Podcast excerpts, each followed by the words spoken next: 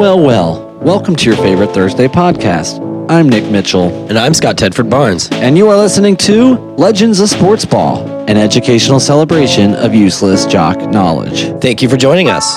We have a very special episode today, don't we, Scotty? All the special. All the episode. All the time. Thursday's holiday. August 18th is National Ice Cream Pie Day. Ooh. What's ice cream pie? Dude, okay, so like, go to Dairy Queen and go get the Reese's ice cream pie. That shit is lit. Trust me. Fam, trust me. That sounds crazy. It's so good.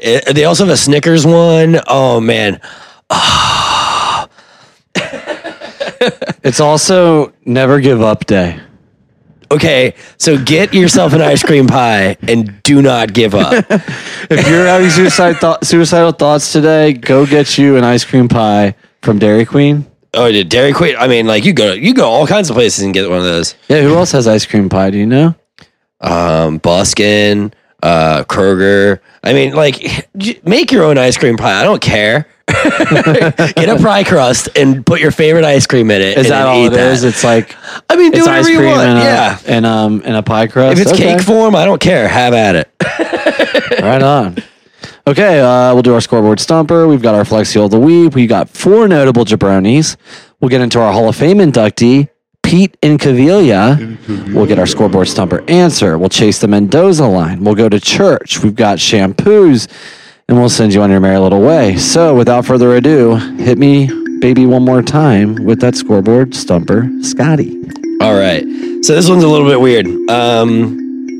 It's clearly in the middle of August, and I'm running out of stumper ideas right now because, you know, we're getting primed for football, but we're not exactly there yet. Yeah, we're like in the dead zone of sports. This is preseason stumper version of Scotty's scoreboard stumper. You got it. So, okay. All right. Okay, so I want to know, what is the record for consecutive games in Major League Baseball with an extra base hit? Wow.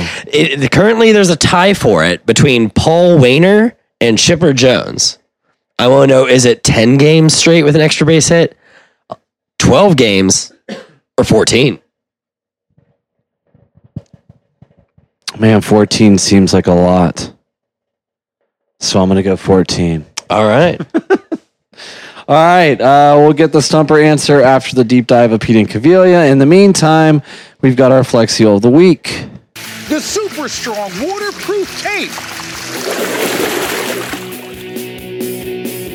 That can instantly patch, bond, seal, and repair. Each week, we recognize a franchise transaction that in no way fills the needs of the organization. This week's Flexio of the week / PR nightmare is... the Texas Rangers fire their manager, Chris Woodward.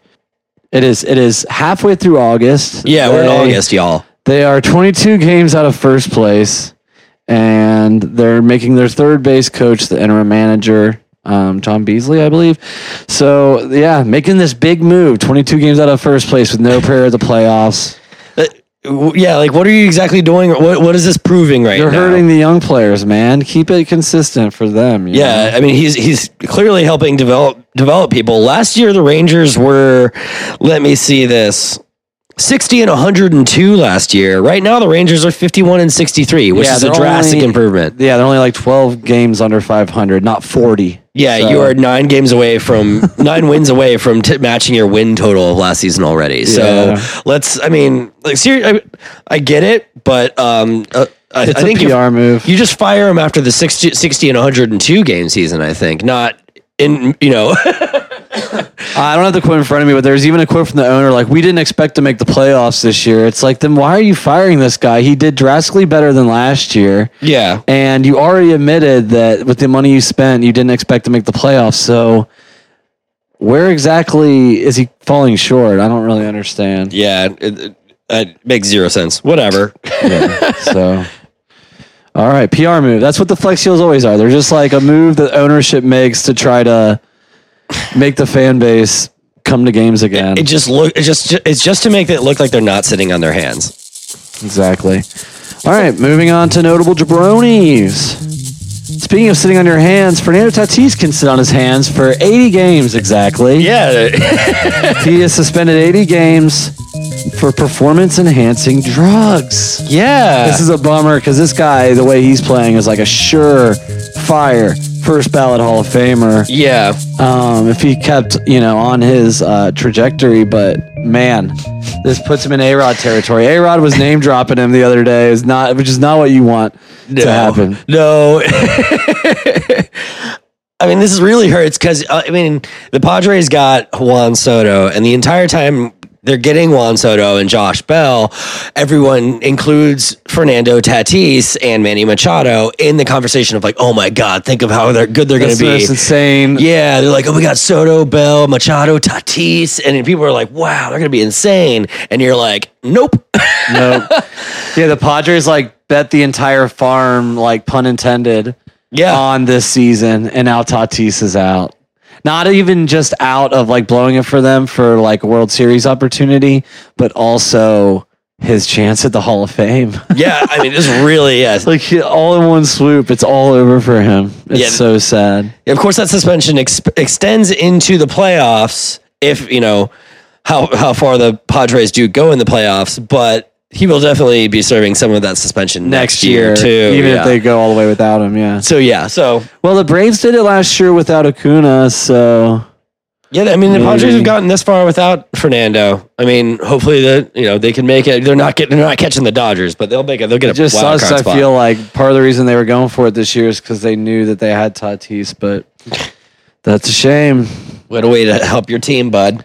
Jabroni move right there. Real jabroni move.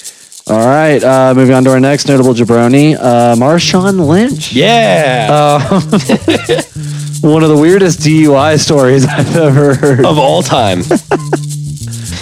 He was in a car that was basically said to be undrivable. It was like missing a tire. It was a Shelby GT 500 that was missing a front left tire, and almost in the front right passenger wheel was almost off as well. Quote, undrivable condition. According to police report, officers found Lynch and they observed a strong odor of alcohol on him, and the car was completely wrecked. But Marshawn said that he was not drinking and that he does not do drugs, but he said that he did steal the car. He, quote, stole the vehicle in the police report. Marshawn said, what is the problem? The car's not on. The car's not going. Yeah. He's like, what? So he's in a heap of trouble. And this comes one day after the Seahawks hired him to be a special correspondent working on creative social projects. So you got that paycheck. I guess I don't know what he did. Yeah, this is like a Nathan For You show coming out where he's going to get DUIs and steal cars. And isn't that what it's called, Nathan For You? Yeah, it's pretty much like that, but I don't know what Marshawn was thinking. I don't think this was like a punked thing. This is too good. He had too much Skittles and Sprite, I guess. He's like, I stole the car, but all right. That's too good. Notable jabronis. All right, moving on. Amir Garrett, former Cincinnati Red, wannabe closer. Yeah, current Kansas City Royal. He is suspended 3 games. It was against the White Sox. Yeah, he was in a game against the White Sox. He threw a drink on a fan. Clearly, there was an altercation. There was some chatter going on. You know how AG likes to talk. He tossed a drink on a fan. Pretty good move. He was trying to let his drink throw and do the talking this time. Yeah, suspended 3 games for it. I mean, genius move. Genius stuff. You're Garrett. I mean, it's still not as cool as Jesse Winker throwing double birds at the entire crowd, but Amir Garrett, we're done with you. Yeah. All right. Moving on. Fourth and final notable jabroni, Jimmy Garoppolo. I've been feeling kind of bad for him. You know, he took his team to the Super Bowl and NFC Championship game in back-to-back seasons. Yeah. But recently found out why I don't feel nearly as bad for him losing his starting job to Trey Lance this year, because I found out that he ignored the team for 2 weeks Following his contract signing, he got a new deal is worth like $137 million. $137 million. Yeah.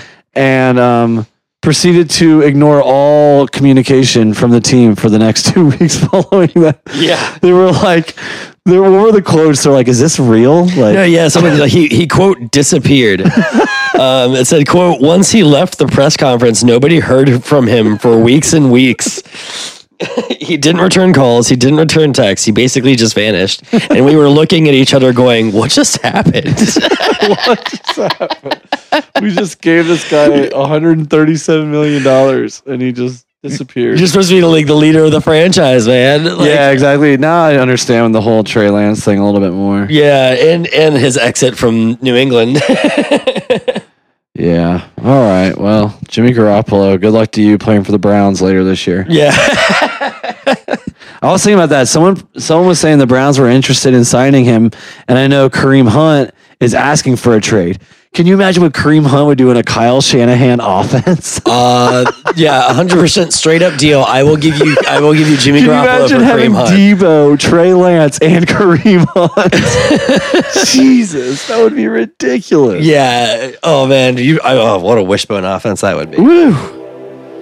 All right. So, and then Jabroni's on a high note there. All right, getting into our Hall of Fame inductee, Pete Incaviglia. Mm-hmm.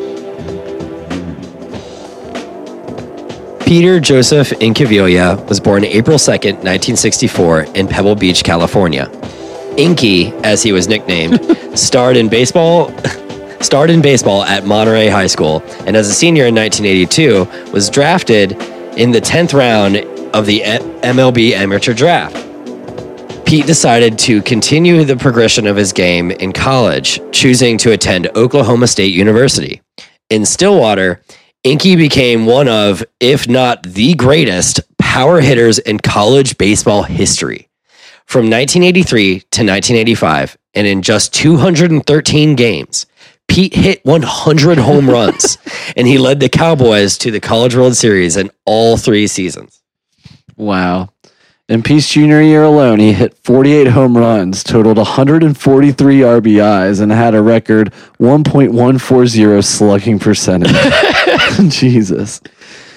To put that in perspective, there are only 75 games in a college baseball regular season, yet Inky's 1985 season records became instantly untouchable. The closest anyone has come to eclipsing his mark was Lance Berkman, who hit 41 home runs. That's 7 short. For Rice in 1997. Pete's career slugging percentage in college was .915, a number that was taken heavily into account when Inky was drafted 8th overall by the Montreal Expos in the 1985 MLB draft. Yeah, they really had an eye for talent. They really did. Expos were just like showing everybody else how you're supposed to draft. Draft masters. Too bad. Draft masters. Too bad they're gone. Draft kings. The first. Too bad they're gone. But so is Pete, because unfortunately, Pete wouldn't play a single inning for the Expos, but not because of injury or a change in life plans, but because he refused to play in the minor leagues. The Texas Rangers decided that they would grant Pete's outlandish request and traded Bob Sebra and Jim Anderson to the Expos to get him. Inky became just the 15th player in Major League Baseball history to play in the majors without any time spent in the minors. In Pete's rookie season, he hit 30 home runs, a Ranger Club record for rookies, but he also struck out 185 times, leading the league. I mean, you're a rookie, you're going to strike out a lot, but he led the league. Well, guys strike out like 200 times now, but back then, it wasn't like the three-outcome style baseball. You know, guys were making a lot more contact back then. Yeah, I agree with that. Yeah, pitchers were different. Yeah. Pete hit at least 20 home runs in his first 5 seasons with the Rangers, but his strikeouts remained high, and he'd find himself in a Detroit Tigers jersey come 1991. He made the whole progression just in, like, what is that? Like 6 years, years, he went all the way from being that young, talented Expo prospect to spending the rest of his days at the Detroit Tigers. Or even, the Detroit Tigers South is the Texas Rangers. He aged like Wayne Coyne. Yeah. Pete's production and playing time dropped off between the 91 and 92 seasons, but his career would receive a boost when he signed with the Philadelphia Phillies in 1993. Pete joined the men of Macho Row in Philly, playing alongside Lenny Dykstra, John Kruk, and Mitch Williams. He hit 24 home runs and drove in 89 runs in 1993, helping to push the Phillies to the World Series, where they would ultimately fall to the Toronto Blue Jays. Always talking about that. I remember the Joe Carter. All right, Pete stayed with the Phillies through 1996, taking a year off to play in Japan in 1995, but his production slipped further. After a couple years in Baltimore, a cup of coffee as a Yankee, and returning to both Detroit and Houston in 1998, Pete called an end to his playing career. Pete finished his career with 206 home runs, a career .246 batting average, 655 RBIs, and 1,277 strikeouts. In 1999, Pete was voted as the NCAA Player of the Century by Baseball America. And in 2007, he was inducted into the College Baseball Hall of Fame. Major League Baseball actually instituted a rule after Pete's trade to the Rangers, whereby a team cannot trade a player until said player has been under contract with the team for 1 year. Known as the Pete Incaviglia rule, it stood until 2015. In 2017, Pete was named as the manager of the Sugar Lake Skeeters, and as recently as 2021, Inky was hired as the manager of the Tri-City Valley Cats. Pete Incaviglia's college records remain untouched to this day, and for someone who knew his worth and gambled on himself, Inky is truly a legend. Truly a legend. I mean, he was named the Player of the Century for college baseball. The fact that no one has touched his number. You think about how many guys have come through college baseball through the years that have never touched his numbers. 48. Including Lance Berkman. Yeah. 48 homers. Incredible. In 75 games and 143 RBIs. Like, seriously, all dudes did was get on base. And went straight from college to pro and hit 30 home runs his first year as a pro. Yeah, and then never hit 30 again.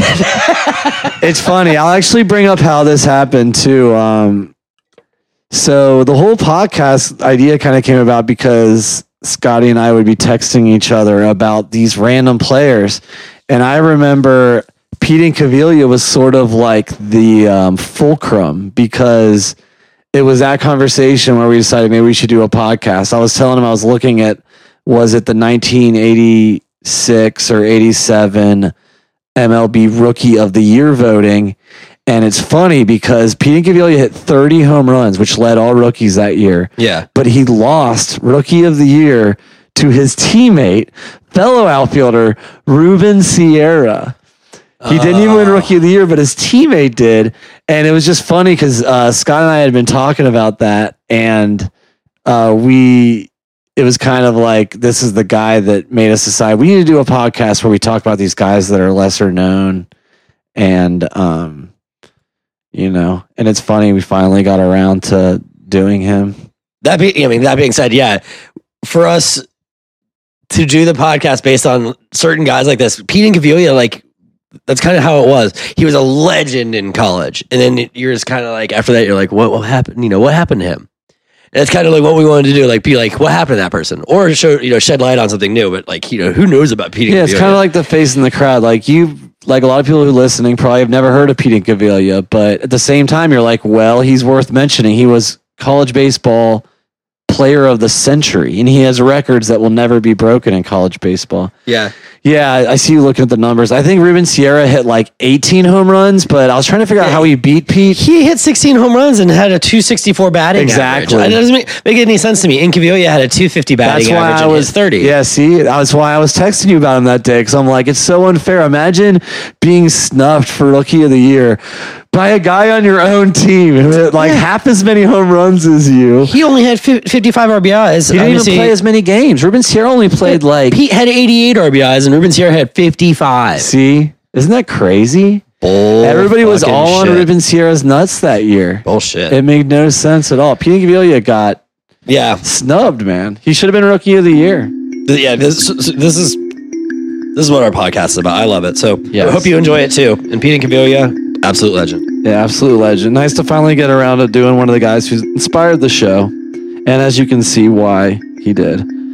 Okay, moving on to our scoreboard stumper answer. Okay, so I wanted to know, what is the record for consecutive games with an extra base hit? Paul Waner and Chipper Jones are tied for it. Is it 10, 12, or 14 games? I'm going to say 14. It is 14. No way. It's 14. How do you hit... Oh. An extra base hit in 14 straight games. Well, one, you're Chipper fucking Jones. Yeah, Chipper Jones raked. And Paul Waner did it in 1927. So... what was his nickname like? I don't know. Maybe Giant Octopus. Maybe I'll have to look up Paul Waner. I was going to do who has the most career ejections as a player. But it didn't make enough sense because it was way too early. You get thrown out for cursing back in like 1914. Did you say damn? All right, moving on to chasing the Mendoza line. First off, we want to shout out Trent Grisham. What's up? The San Diego Padres, former first-round draft pick and center fielder, is hitting 200 now. He's up 7 points the past 2 weeks. 6 of his last 20 for a 300 average. Hell yeah. So he's right at 200. He's right on the line. Earlier this week, he was actually above the line a little bit. So, you know, hopefully he can stay afloat. Tread some water here. But, yeah, kind of a preemptive shampoo to Trent Grisham. Yeah. Phillies need it. Padres. Padres need it.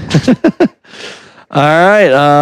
And someone who's been coming and going from this category, this Geraldo Perdomo, shortstop for the Diamondbacks. He's down to 199 because he's 8 of his last 44 with 10 strikeouts. Ouch. A 182 average. So he's only 199, you know, so he's got a shot to get it out of it quickly. That's kind of how it's been for him. He's never really dipped much under 200 this year, but he's come up like 2 or 3 times this year for us, I think. So, all right. And last but certainly least, Max Muncy, Funky Muncy. He is up 28 points in the past 2 weeks. Yeah, he is. Which is probably a Chasing the Mendoza line record. Absolutely. If we kept track of such things. He's up 28 points to 188. Yeah. He's 18 of his last 53 with 5 home runs and a 340 average. And he's also hitting 417 this past week alone. Yep.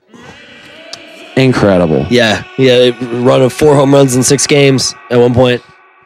So, I mean, it looks like he might make it now. I mean, I felt like it was going to take him a while, but, you know, when you're hitting so low, if you hit over 400 for a week, it's going to help you dramatically. Yeah. Up 28 points. Funky Muncy. Maxwell Muncy. All right. Get it. So a good week for Mendoza. You know, you got one guy who dipped below. You got one guy who got out of it. And then the cellar dweller, he's up 28 points. Yeah, so he's killing it. So you can't feel so bad. Good week for chasing the Mendoza line. And we'll carry that momentum into church. All right, church, it is. We'll start with thoughts and prayers. Thoughts and prayers to everyone who made Kim Kardashian's next partner list. It includes a handful of athletes. Sports betting sites are offering these odds on Kim Kardashian's next partner. Yep, there's good odds here. Place your bets, y'all. Should I do sports ones or all of them? We got to do all of them. All right, Van Jones is plus 800. Ray J going back is plus 1,000. Nick Cannon plus 1,000. Daddy Nick Cannon's hilarious. Jamie Foxx plus 1,200. Chris Evans plus 1,400. Harry Styles 2,000. She's like twice his age. Kanye West 2,200. Don't you know that my girl ain't no hobbit? Israel Adesanya? Yeah, we did a part on him. He was the dude who came out like the Undertaker that one time. Israel Adesanya, yeah. Plus 2,500 odds. Kyrie Irving plus 2,500. That's a match made in QAnon. Dak Prescott plus 2,500. Michael B. Jordan. He can do better. Plus 3,300. All these guys could do better. Chris Humphreys plus 3,500. That'd be a return. Reggie Bush plus 4,000. I think they're the same height. Eminem plus 6,600. Don't do it, M. I was telling Scott earlier, like, I think that's who I'm pushing. I'm pulling for that because the Eminem, like, breakup album. Like, the album sales alone between Kanye and Eminem. And then all the diss tracks between Kanye and Eminem. Yeah, I said to Nick, we should buy stock and fish sticks. Yeah, and then also, yeah, the South Park episodes to come out if Eminem ended up with Kim Kardashian. Oh, yeah. And then rounding out the odds list is Scott Eastwood. I don't even know who that is. I don't either. Plus 10,000. That must be just like some random dude, maybe. Yeah. So yeah. Well, thoughts and prayers to all of these people. Yeah, and thoughts and prayers to each and every single one of you. Everybody else left out there. Yeah. And thoughts and prayers to Pete Davidson. Yeah. So. Because I think Martha Stewart's looking at him right now. That's probably one of my favorite churches we've ever done. Yeah, absolutely. All right, these y'all. And we've got one shampoo. Moving on to shampoo. It is, believe it or not, Baker Mayfield. Shampoo! Officially announced as the new starting quarterback of the Carolina Panthers, conveniently the same week as it looks like Deshaun Watson's going to be sitting out the entire season. Goodell's probably going to bring the hammer. Yep. Hey, Deshaun Watson's allowed to practice. Deshaun Watson actually got booed to death when he appeared at the Jacksonville Jaguars preseason game. Oh, you didn't hear what they were chanting? Yeah, they were chanting like "no means no" and shit like that at him. Like, I hope that happens no matter where he shows his face, wherever. Oh, yeah. Well, hopefully he won't be able to show his face too many times. Shampoo to Baker because that's huge, dude. The Panthers could be fucking good. Who knows? Yeah, maybe. I mean, you got Christian McCaffrey. You got a good running back. Baker Mayfield can move out of the pocket. Hopefully his shoulder's healthy. McCaffrey can stay healthy. I like their head coach. You got done raw by the Browns. Good for you, man. Shampoo. Yeah, man. All right. Well, on that note, don't forget to subscribe to our weekly podcast and check out our other episodes available on iHeartRadio, Spotify, Apple, Amazon, and more. Follow us on Instagram and Facebook at Legends of Sportsball. You can also find us on Twitter at LSportsball. That's at the letter L, Sportsball. Make sure to become a member of our Facebook group, The Best and Worst of Sports Twitter, a subsidiary of TrevBook, to join the conversation and revel in sport in real time. Tune in Thursday, September 1st, as we induct Tommy Frazier. Yes. Thank you once again for listening to Legends of Sportsball. May the sports be with you. Always.